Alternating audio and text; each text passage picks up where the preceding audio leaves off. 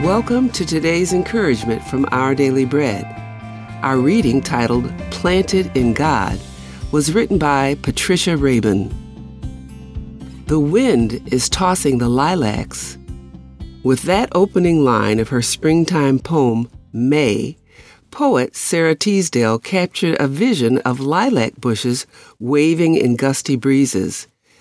But Teasdale was lamenting a lost love, and her poem soon turned sorrowful. Our backyard lilacs also encountered a challenge. After having their most lush and beautiful season, they faced the axe of a hard-working lawnman who trimmed every bush, chopping them to stubs. I cried. Then, three years later, after barren branches, a bout of powdery mildew, and my faithless plan to dig them up, our long-suffering lilacs rebounded. They just needed time, and I simply needed to wait for what I couldn't see.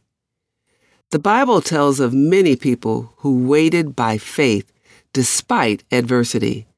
Noah waited for delayed rain. Caleb waited forty years to live in the Promised Land. Rebekah waited twenty years to conceive a child. Jacob waited seven years to marry Rachel.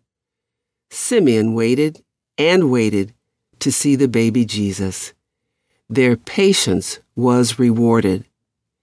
In contrast, those who look to humans will be like a bush in the wastelands, says Jeremiah seventeen and six. Poet Teasdale ended her verse in such gloom.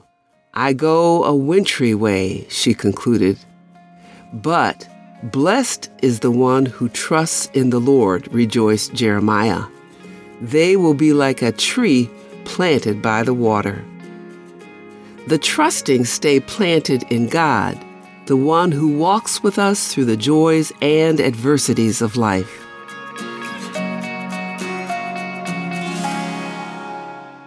Today's Our Daily Bread devotional scripture reading is from Jeremiah chapter seventeen, verses five through eight. This is what the Lord says, "Cursed is the one who trusts in man, who draws strength from mere flesh and whose heart turns away from the Lord. That person will be like a bush in the wastelands. They will not see prosperity when it comes. They will dwell in the parched places of the desert, in a salt land where no one lives. But blessed is the one who trusts in the Lord, whose confidence is in him. They will be like a tree planted by the water that sends out its roots by the stream. It does not fear when heat comes. Its leaves are always green. It has no worries in a year of drought and never fails to bear fruit."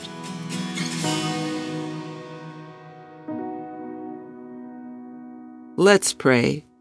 Heavenly Father, when our life feels barren or buffeted by stiff winds, please grow our trust in you by planting us deeper in your steadying love.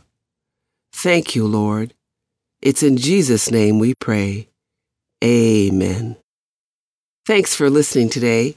My name is Joyce Dinkins, and today's encouragement was provided by Our Daily Bread Ministries.